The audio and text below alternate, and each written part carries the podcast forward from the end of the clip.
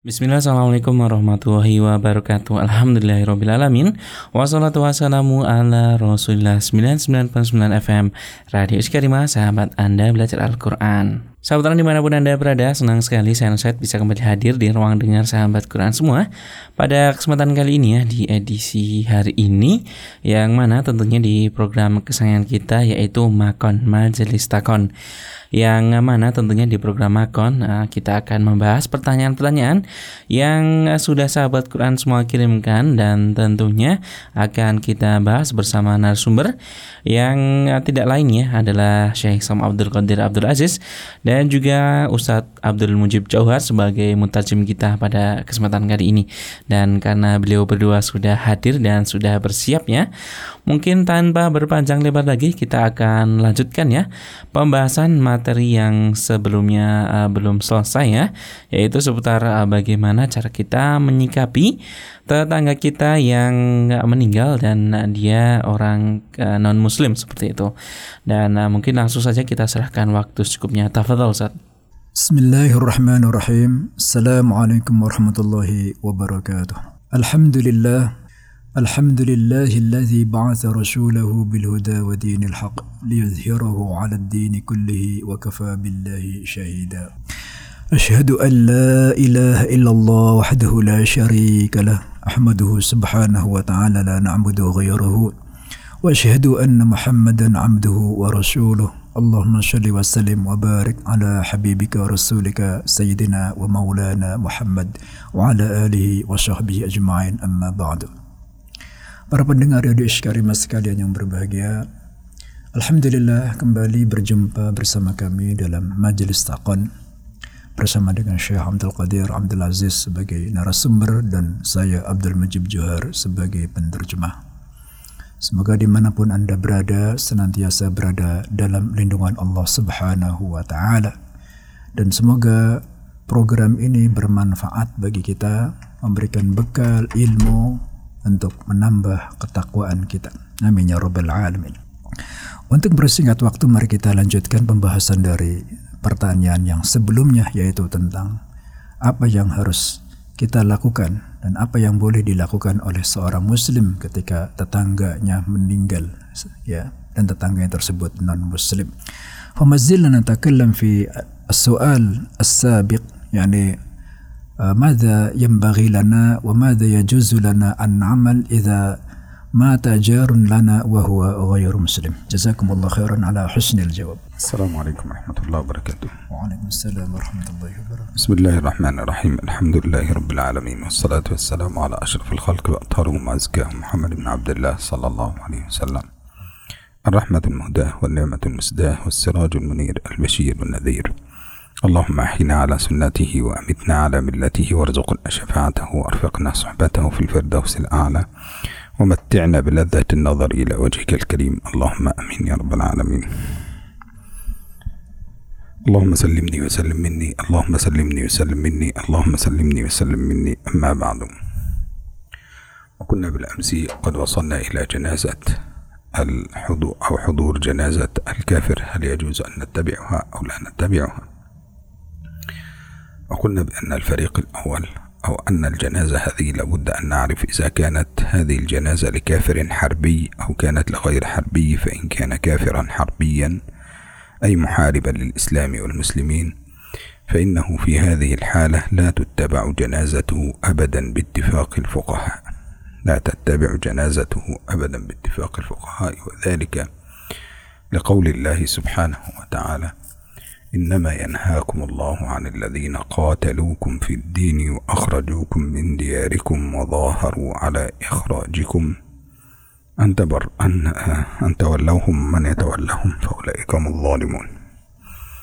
وفي هذه الحالة لو نظرنا إلى الكافر الحربي المعادي للإسلام الذي يعادي المسلمين دائما فإننا لا يجوز لنا أن نتبع جنازته ولا يجوز الصلاة عليه ولا يجوز تعزية أهله فيه حتى حتى ولو كان ذلك جارا قريبا بل حتى ولو كان ذلك أبا أو أما. يعني حتى لو كان ذلك أب أو أم. وإما أن يكون هذا الكافر غير حربي. فإن كان هذا الكافر غير حربي يعني كافر جار مثلا يعيش معنا في القرية فإن كان هذا جارا لنا يعيش في القرية فقلنا قد اختلف الفقهاء في ذلك على أقوال. القول الأول لا يصلى عليه لكن يجوز اتباع جنازته. لا يصلى عليه ولا يجوز اتباع جنازته. نأخذها هكذا أولا. لا يصلى عليه ولا يجوز اتباع جنازته. القول الثاني لا يصلى عليه ويجوز اتباع جنازته. Uh, pada pembahasan sebelumnya kita sudah menyampaikan ya tentang apa yang harus kita lakukan, apa yang boleh kita lakukan ketika ada seorang non-muslim yang meninggal dunia. Dalam hal ini, sebelum kita uh, membicarakan tentang apa-apa yang boleh kita lakukan dan apa yang tidak boleh kita lakukan ya terhadap jenazah seorang non-muslim, kita harus mengetahui dulu bahwasanya ada dua golongan orang-orang non-muslim, ada dua golongan orang kafir, ya yang pertama adalah golongan kafir harbi dan kedua adalah golongan kafir yang ghairul harbi. Kafir harbi adalah kafir yang memusuhi Islam, ya, kemudian memerangi kaum muslimin. Ya. Kemudian kafir ghairul harbi adalah kafir yang tidak memusuhi Islam dan tidak memerangi kaum muslimin. Dalam hal kafir harbi, ya, para ulama sepakat bahwasanya tidak boleh ya, menyolatkan mereka, bahkan tidak boleh mengantarkan jenazah mereka dan tidak boleh juga takziah kepada mereka. Meskipun mereka itu adalah saudara dekat kita, ya. Dalilnya adalah firman Allah Subhanahu wa taala, "Innama yanhaakumullahu 'anil ladzina qataluukum fid dini wa akhrajuukum min diyarikum an tawallawhum wa may yatawallahum fa ulaika humuz zalimun." Kemudian yang kedua adalah kafir ghair harbi. Ya, kafir ghair harbi adalah orang kafir tetangga kita yang tidak memusuhi Islam dan tidak memerangi kaum muslimin. Ya. Maka dalam hal ini ada ikhtilaful fuqaha, ada perbedaan pendapat para fuqaha. Yang pertama adalah tidak boleh menyolatkannya dan tidak boleh mengantarkan jenazahnya. Dan pendapat yang kedua adalah tidak boleh menyolatkannya tetapi boleh mengantarkan jenazahnya. فبالنسبة للقول الأول قالوا لا تصلى عليه الجنازة ولا تتبع جنازته وذلك قياسا على قول الله سبحانه وتعالى ولا تصلي على أحد منهم مات أبدا ولا تقم على قبره فقول الله سبحانه وتعالى ولا تقم على قبره هذا فيه نهي عن التعزية.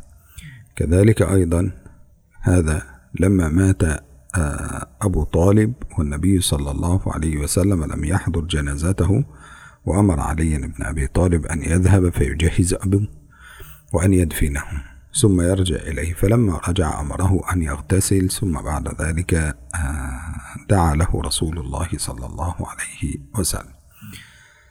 وهنا ننظر إلى أن النبي صلى الله عليه وسلم مع أن أبو طالب كان من أشد الناس إليه وأقرب الناس إليه فبالتالي آه، لم يستطع أن يصلى عليه أن يصلي عليه النبي صلى الله عليه وسلم وكذلك لم يستطع أن يحضر جنازته لأن هذه الأمور من الله سبحانه وتعالى تعتبر أمورا توقيفية بالنسبة إليه صلى الله عليه وسلم. ولذلك لما أراد أن يدعو إلى أبو طالب نهاه الله عز وجل فقال له ما كان للنبي والذين آمنوا أن يستغفروا للمشركين. إذا المذهب الأول وهو الذي يقول لا يصلى عليه نظرا للآية التي جاءت في القرآن. أما بالنسبة إلى عدم اتباع الجنازة فكان عدم اتباع الجنازة قياسا على عدم الصلاة وذلك لقوله ولا تقم على قبره. الأمر الثاني قياسا على عدم الاستغفار فإن الله عز وجل قد نهى النبي صلى الله عليه وسلم أن يستغفر لهؤلاء المشركين ولو كانوا أولي قربى حتى ولو كانوا من ذي قرابته صلى الله عليه وسلم.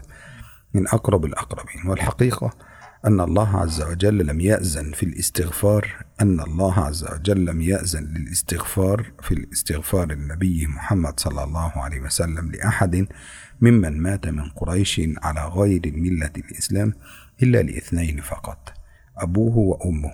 استأذنت ربي أن أستغفر في رواية لأمي فأذن لي وفي رواية استغفرت ربي أن أن استأذنت ربي أن أستغفر لأمي وأبي فأذن لي. وفي رواية استغفرت ربي أن أزور قبرها فأذن لي. هكذا. هذا الوحيد أو هذا الشيء الوحيد هو الذي أذن فيه لرسول الله صلى الله عليه وسلم. أما غير ذلك وخاصة من حضروا بعثته صلى الله عليه وسلم فلا حتى لو كانوا من أقربائه فلا يجوز للنبي صلى الله عليه وسلم أن يصلي ولا يدعو لهم ولا يستغفر لهم. Pendapat yang pertama yang mengatakan bahwasanya orang kafir ya, non harbi ya, kafir bukan kafir yang memerangi Islam ya. Tidak boleh disolatkan dan tidak boleh diantarkan jenazahnya adalah uh, analogi atau kias dari firman Allah Subhanahu wa taala wala tusalli ala ahadin minhum mata wala taqum ala qabrih ya jadi tidak boleh mensolatkan mereka. Itu juga itu dikiaskan ya dikiaskan kepada uh, tidak ketidakbolehan untuk mengantarkan jenazah mereka. Ya, sekali lagi saya anehkan. Jadi ketidakbolehan untuk mengantarkan jenazah mereka itu adalah kias dari firman Allah Subhanahu wa taala wala tusalli ala ahadin minhum mata abadan ya. Maka janganlah engkau solatkan dari mereka orang kafir yang mati ya selama-lamanya ya. Kemudian juga dikiaskan atas larangan meminta ampun kepada mereka وما كان وما كان للنبي والمؤمن وما ما كان للنبي أن يستغفروا ما كان للنبي أن ما كان للنبي والذين آمنوا أن يستغفروا للمشركين ولو كانوا أولي قربى من بعد ما تبين لهم أنهم أصحاب الجحيم ya. itu jadi kias ya. kemudian juga uh, Rasulullah Sallallahu Alaihi Wasallam ketika pamannya Abu Talib meninggal beliau tidak mentakziahinya ya tidak menghadiri jenazahnya dan tidak mengantarkan jenazahnya. Tapi beliau meminta kepada Ali bin Abi Thalib untuk uh, menghadiri jenazahnya dan memakamkannya. Ya kemudian setelah itu Rasulullah sallallahu alaihi wasallam meminta Ali bin Abi Thalib untuk mandi ya untuk mandi setelah melakukan prosesi pemakaman jenazah. Ya maka ya perilaku Rasulullah sallallahu alaihi wasallam ini adalah sebuah perkara tauqifi ya sudah wah perkara tauqifi dan ini adalah contoh teladan bagi kaum muslimin. Kemudian wala tusalli ala ahadin minhum mata abadan. Ya, tidak boleh mensolatkan mereka. Kelarangan kemudian larangan untuk tidak boleh memintakan ampun kepada mereka. Ini menunjukkan apa? Menunjukkan larangan larangan untuk mengantarkan dan mengikuti prosesi jenazah mereka. أما بالنسبة إلى القول الثاني وهو لا يصلى عليه ولكن تتبع جنازته فقد أخذ بالآراء. أولا أخذ بدليل الرأي الأول في عدم الصلاة عليه. فقال لا تصلي عليه. أخذ بالآيات في عدم الصلاة وفي عدم القيام على قبره. قال القيام على قبره يعني أن الإنسان يقوم ويقف على قبره ويدعو له لكن ليس في مسألة اتباع الجنازة. طيب وتتبع جنازته قالوا تتبع جنازته. هذا بالنسبة إلى جميع إلى عامة المسلمين إلى عامة النصارى إذا ماتوا بخلاف ما لم يكن أو بخلاف ما لم يكن كافرا حربيا. وذلك كما أورد ابن أبي شيبة في مصنفه وكذلك الزهري أن أم الحارث بن ربيعة قد ماتت وكانت نصرانية. الحارث بن ربيعة أم الحارث بن ربيعة ماتت وهي نصرانية. وتبعها وتبع جنازتها جماعة من صحابة النبي صلى الله عليه وسلم. إذا تبع الجنازة وهي امرأة نصرانية تبع جنازتها جماعة من صحابة النبي صلى الله عليه وسلم. وهذا الرأي هو الذي عليه جمهور الفقهاء من جواز اتباع الجنازة لما حدث في جنازة أم الحارث ابن كعب ابن ربيعة. وكذلك أورد هذا الحديث لكن بصيغة أخرى. البخاري أيضا فقال كان الحارث بن ربيعة له أما كان الحارث بن ربيعة له أما من النصارى. في رواية يعني في بعض الطرق التي جاءت في كتب البخاري أو في بعض الطبعات التي جاءت فهلكت. لأن الكافر يعني عندهم لا يقول مات يقول هلك. هكذا. لأنه ترك نفسه حتى أهلك نفسه وأوردها المهالك. فهلكت فتبعها فتبعها الحارث بن ربيعة ومعه جماعة من أصحاب النبي صلى الله عليه وسلم أي تبع جنازتها الحارث وتبعه معها في الجنازة جماعة من أصحاب رسول الله صلى الله عليه وسلم. والحقيقة هنا لم ينكر عنهم أحدا من صحابة النبي صلى الله عليه وسلم هذا الفعل. ولم يثبت أن أحدا قد أنكر عليهم ذلك. وأنت تعرف أن صحابة النبي صلى الله عليه وسلم لم يجتمعوا على ضلالة ولم يجتمعوا على باطل. فكان هذا دليلا إجماعيا من صحابة رسول الله صلى الله عليه وسلم على جواز اتباع جنازة الكافر ما لم يكن حربيا في المسلمين. كذلك أيضا قالوا يجوز اتباع جنازته كجواز عيادته. يعني يجوز اتباع جنازته كجواز عيادته. ما معنى اتباع جنازته كجواز عيادته؟ قالوا جاز له أن يعوده وهو مريض كما عاد النبي صلى الله عليه وسلم الغلام اليهودي. يبقى إذا هنا يجوز له اتباع جنازته كما يجوز عيادته وذلك لإظهار روح الإسلام والبر وأخلاق الإسلام لهؤلاء النصارى الذين يتعايشون معنا في مكان واحد. Pendapat yang kedua adalah yang tidak boleh mengatakan tidak boleh menyolatkannya tetapi boleh mengantarkannya. Adapun larangan untuk tidak menyolatkannya adalah berdasarkan nas Al-Quran wala tusalli ala ahadim minhum mata abadaw wala taqum ala qabrih ya janganlah engkau solatkan mereka yang mati ya selama-lamanya yang jangan engkau sholatkan dari kalangan mereka itu adalah kalangan orang-orang kafir selama-lamanya. Minhum, minhum itu dari dari mereka orang-orang yang mati dalam keadaan kafir. Wala taqum ala qabrih bahkan uh, berdiri di kuburannya aja tidak boleh. Tetapi boleh mengantarkannya, ya, boleh mengantarkannya. Hari ini berdasarkan dari hadis ya uh, dari diriwayatkan dari Bukhari bahwasanya Al Haris Haris bin Robiah. Ya, itu mempunyai seorang ibu. Mana ibunya ini masih Kristen ya masih Nasoro ya.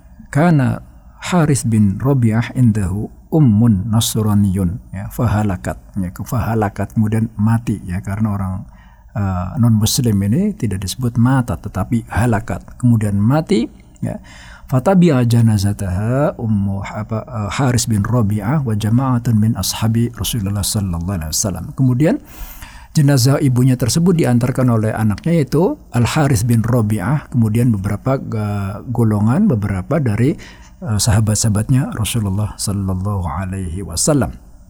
Ya.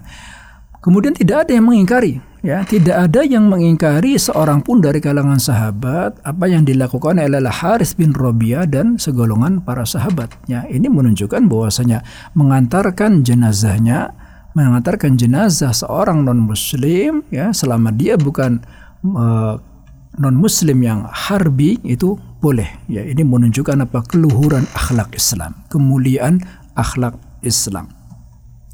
Kemudian yang kedua adalah ya, dikiaskan atas apa?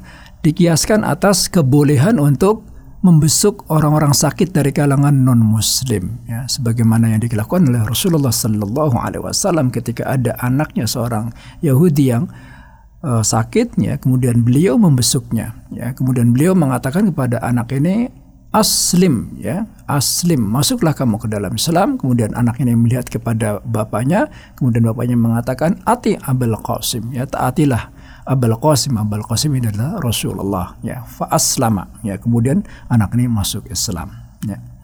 Jadi kebolehan ya kebolehan membesuk orang sakit ya dari kalangan non muslim ini menunjukkan apa? Kebolehan untuk mengantarkan jenazahnya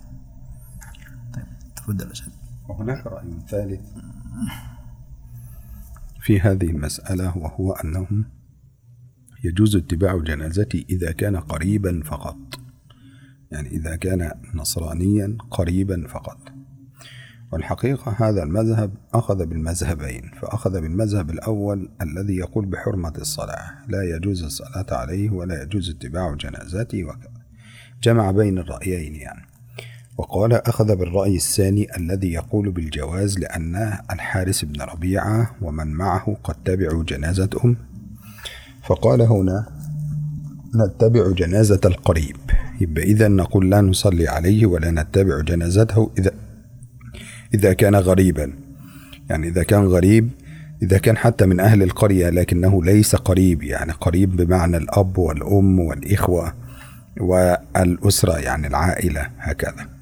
لكن مثلا إذا كان جار فقط لا لا نتبع ذلك ولا نتبع جنازته. هذا رأي أخذ بالآية وأخذ ب يعني أخذ جمعا بين المذهبين المذهب الأول والثاني. قال يجوز اتباع جنازة القريب فقط لأن الذي حدث في قصة الحارس بن ربيع أنه اتبع جنازة أمه لم يتبع جنازة أحدا من غيره.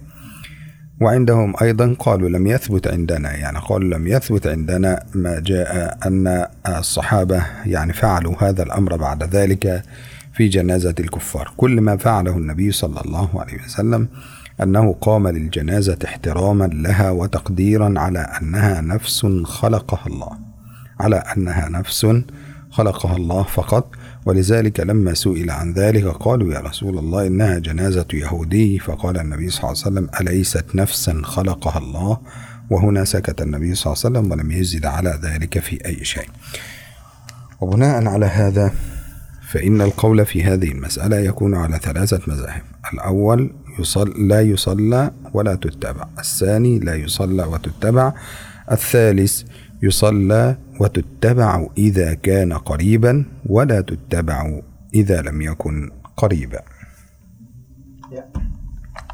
Kemudian ada pendapat yang ketiga, ya.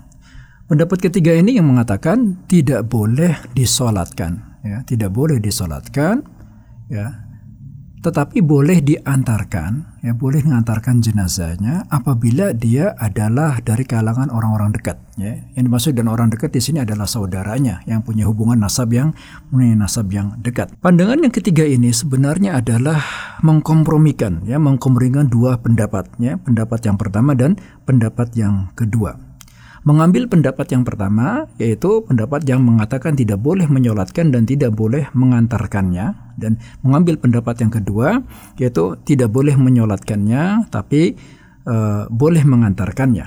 Jadi pendapat yang ketiga ini ya berdasarkan apa? Hadis dari ya hadis uh, Al Haris bin Robiah tersebut ya Al Haris bin Robiah ini kan hanya mengantarkan ibunya. Ya hanya mengantarkan ibunya orang yang sangat dekat sekali dengan beliau. Ya, oleh karena itu pendapat ketiga ini mengatakan ya boleh mengantar tidak boleh menyolatkan dan boleh mengantarkan jenazahnya hanya apabila jenazah tersebut adalah dari keluarga dekat ya.